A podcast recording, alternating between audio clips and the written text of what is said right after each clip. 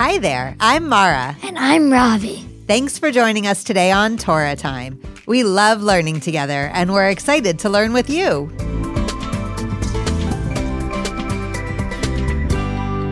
Ima, I meant to tell you, I took all the strawberries and put them inside the piano. Ravi, why would you do that? I just really wanted to jam. Ravi, I'll always be there to help you out of a jam. Now, let's hear what the Torah says about kids and their parents in this week's Parashah. This week is another double Parashah. We're reading both Parashat Aharei Mot and Parashat Kedoshim. In these Parshiot, Aharon learns more about his job as the Kohen Gadol, the high priest. God commands Bnei Yisrael to be Kedoshim, holy, because God is holy. Parashat Kedoshim is full of mitzvot that help us take care of our communities, like making sure that everyone who needs food can have some, and that elderly people get extra respect. If you're someone's boss, making sure you pay your workers right away. If you're a judge, treating everyone fairly, and you should love your neighbor as yourself. There's also a mitzvah in this parsha about how people should act towards their parents. Let's hear how the Torah tells it. We're going to hear the words of the Torah now. It's okay if you don't understand them all. Just close your eyes and listen. Unless you're hammering a nail, then keep an eye on your thumb. Ready? We're in the middle of the fourth Aliyah. Ish imo ve'aviv tira'u ve'et shabbatotai tishmoru ani Adonai Elohechem. You shall fear your mother and your father and keep my Shabbatot. I am God, your Lord. Ima, since you're not a big scary monster, why would I fear you? Ravi, that's great. Oh, well, I'm glad to know that you don't think I'm a big scary monster. So let's look at this word fear. Do you see which uh, which Hebrew word means fear in, in our pasuk? Ish imov aviv, so a person, and now it's going to be towards their mother or their father, tira'u. So this word is built on the shoresh for yireh, which means to fear, or it also means to be in awe of or to revere someone or something. So it's a really interesting Hebrew verb because it doesn't always mean fear in the sense of, ooh, you're a big scary monster, or, ooh, I'm terrified, I'm scared. But Yirah has this sense of like, whoa, that's awesome. I mean, you are outstanding in a lot of things. Well, thank you, Ravi. I think you're pretty awesome, too. But it starts with you shall fear your mother and your father. But then it goes to Shabbat. What do those have to do with each other?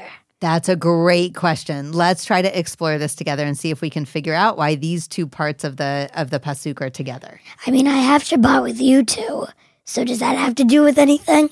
Maybe. Well, certainly it makes me think about that too, right? That we that we do Shabbat, we keep Shabbat as a family, and actually Shabbat becomes a very special family time for us, maybe for some of our listeners too. So maybe there's a connection there that you should you should have this close relationship with your parents and and keep Shabbat, right? It makes me think also that not only do we do we keep Shabbat with just the five of us that live in a house together, but we we we do Shabbat with other members of our family too and other generations. So I think about like if we're having Shabbat dinner with grandma also, Abba's still in, in that kind of connection with his mother because we're all doing things together for Shabbat. Yeah. Does God say, I am God, your Lord, as a, like this is backing up why you should do this? Ooh, say more about what you what you think about that. Because like at school we're writing essays and we're ending it with like, and this is why I think. So is God trying to say, I'm God, your Lord, as not a, I'm just this random person who's telling you to like be in awe of your mother and your father. But like I'm God and you know me. So listen up. Yeah. Oh, that's a really interesting idea. And like, since it's God, who knows what's going to happen to me? Because if this random person walked up to you on the street and just said, be in awe of your mother and father, you might be like, first of all, who are you? Second of all, why are you talking to me? Uh-huh. But then if God says, I am God, your Lord, you'd say, oh, I noticed that God was talking to me and not some just some random person. So, like, I believe this more. So I believe or this like, more. I, I should... feel more connected to this because it's God. Mm, so there's this, like, I should take this seriously. I'm more connected to this because of who this this commandment is coming from? Yeah. Yeah? Really interesting. Okay, I wonder if we can think about a, uh, if there are other ways to understand the connection between fearing or being in awe of your parents and keeping Shabbat. Like, what else might those two things, how might those two things be connected? Because Shabbat is like a really big, oh my God, I'm so glad that this is happening. Like, once I was, like, my head hurt, and I just really needed to rest, but I still had school. And then Shabbat came, and I told Abba, I am so glad it's Shabbat. So maybe Shabbat is like, a, I'm so glad that this is happening. And for, like, like you should be in awe of your mother and fathers. Like, I'm so glad that I have these special people in your life. Ooh, that's really interesting, too. Because you are a very special person. Well, thanks, Ravs. So it sounds to me like if if Shabbat is a day connected to, or a day apart from sort of the rest of time, then it's then it's feeling like I'm so glad that it's Shabbat, that it's this day and not just Monday or Tuesday or Wednesday. And if you think about all of the people in your life versus your parents, there's a maybe there's a parallel feeling of I'm so glad that these are really special, important people in my in my life. Like, I'm glad I'm spending Shabbat with, like, I'm glad I'm spending this special day with special people. Yeah. So, like, the fear, like, as we were thinking about it as awe, is, like, I think that the fear or the awe covers both of them. Like, as um, you shall be aw- in awe of your mother and father, and you shall be in awe of Shabbat. Oh, that's really fascinating to compare the the the feeling you have towards your parents of also having that that same kind of awe or reverence for Shabbat. Yeah, because your mother and father might be, like, very special people, and Shabbat is a very special thing. But you would never think that there that one word of awe could connect them to. Mm-hmm. I think it's a I think it's a really interesting way of of reading this. And I'm thinking also back in Parashat Yitro, where we read the Aseret HaDibrot, these Ten Commandments, um, the the phrasing was a little bit differently when we talked about when we talked about parents. Because it was you shall honor. But now it's like you shall be in awe of. Yeah. So what do you think is the connection or the difference between kabed, to honor your parents, and here when we talk about having yirah, having being in awe or or fear or reverence for your parents? Do they mean the same thing to you, honor and fear or awe? When I see a beautiful work of art, like in the street or something, I might be in awe of it, like, oh my God, how did they do that? But then I might also honor it and be like, that's really cool. Like, if anybody comes along to try to mess it up, I'm going to try to, like, make sure they don't. So, like, they can be the same. But, like, I don't really know how I can connect those two with people. Well, it it sounds to me like what you're saying is that the the feeling of awe or fear for something then leads you to doing behaviors that would respect it or protect it.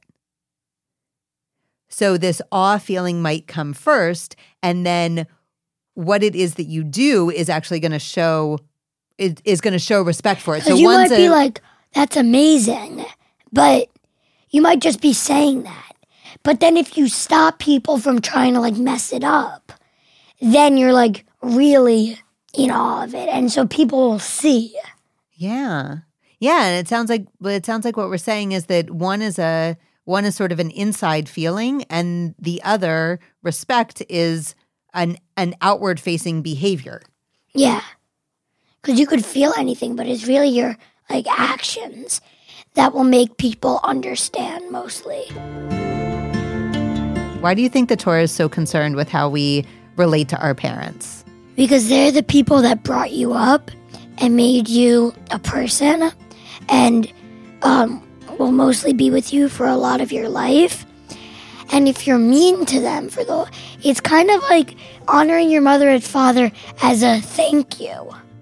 Like, thank you for being able to feed me. Thank you for being able for me to go to a nice school and have nice clothes. Mm, so like gratitude for... Yeah, gratitude. What about if, for example, parents aren't able to provide all of the good things that you were just talking about, right? What if, what if actually there's someone who isn't feeling grateful to their parents for any number of different reasons, unfortunately? Does it still, do you think it still holds that you need to show respect for your parents or be, be in awe of them? Well, yeah, because sometimes like situations are difficult, but you should still respect your parents. Like, even if you don't have a big meal or you don't have such a nice school, you can still be grateful that your parents are trying to keep you safe and keep you happy. Yeah, absolutely. And maybe it's maybe it's harder in those situations because you might need to look to smaller things or or look for other things or try to try to be understanding in a different kind of a way of of of what's going on with parents to be able to to be able to respect them or to to be able to show that fear or that awe or even to feel that even when it might feel hard to show it. Yeah. It's like I'm very fortunate to have a good home and like good food and good clothes and a good school, and even if I didn't, I would still respect you and like say thank you for everything you've done. Thanks. How come one of the Ten Commandments or any of this six hundred thirteen mitzvot are not, you shall honor your children? Because it's like, you shall honor your elders. You shall be very respectful of your older generations. But then there's nothing about me. It's a great like, question. Can't they have six hundred fourteen? Respect your children. Yeah. It, it does make me wonder why it goes one direction but not the not necessarily the other direction. Like your mother and father. And then like you should really respect your um, elders. Like in Divash from last year, there was something about when your elder walks into the room, you stand up. But then there's nothing about children. Yeah, it seems a little imbalanced here of... I mean, at some point, maybe you'll get honored, but... Well, I wonder if the Torah needs to remind us and give us commandments of the things that don't come as naturally or that might feel harder to do.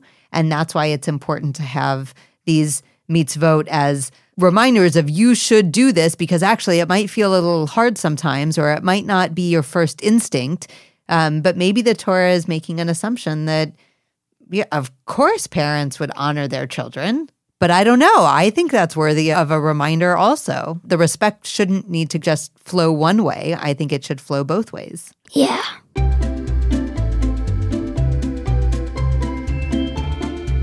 Ravi, it was pretty awesome learning with you today. And we can talk more about the Parsha with the rest of our family over Shabbat. What do you think we should ask everyone at our Shabbat table? What are some things that you do to show awe or respect to your parents? Mm, and maybe also, what are some things you do to show awe or respect to your kids? I think that's a great question. Thank you so much for being part of our Torah Time. Join us next week for Parshat and more. Until next Torah Time! Torah Time is produced by Hadar. Thank you to our amazing team, Chana, Michal, Sam, and Effie. And you too, Ima. Thank you also to David Chavinsky for recording and editing this episode. We hope you'll keep the conversation going at home with Divash, our weekly Parsha magazine. Check out the Pshat HaPsukim section for more interactive content. To learn more about Hadar's Children and Families Division, discover more resources, and subscribe to Divash, visit hadar dot org slash kids.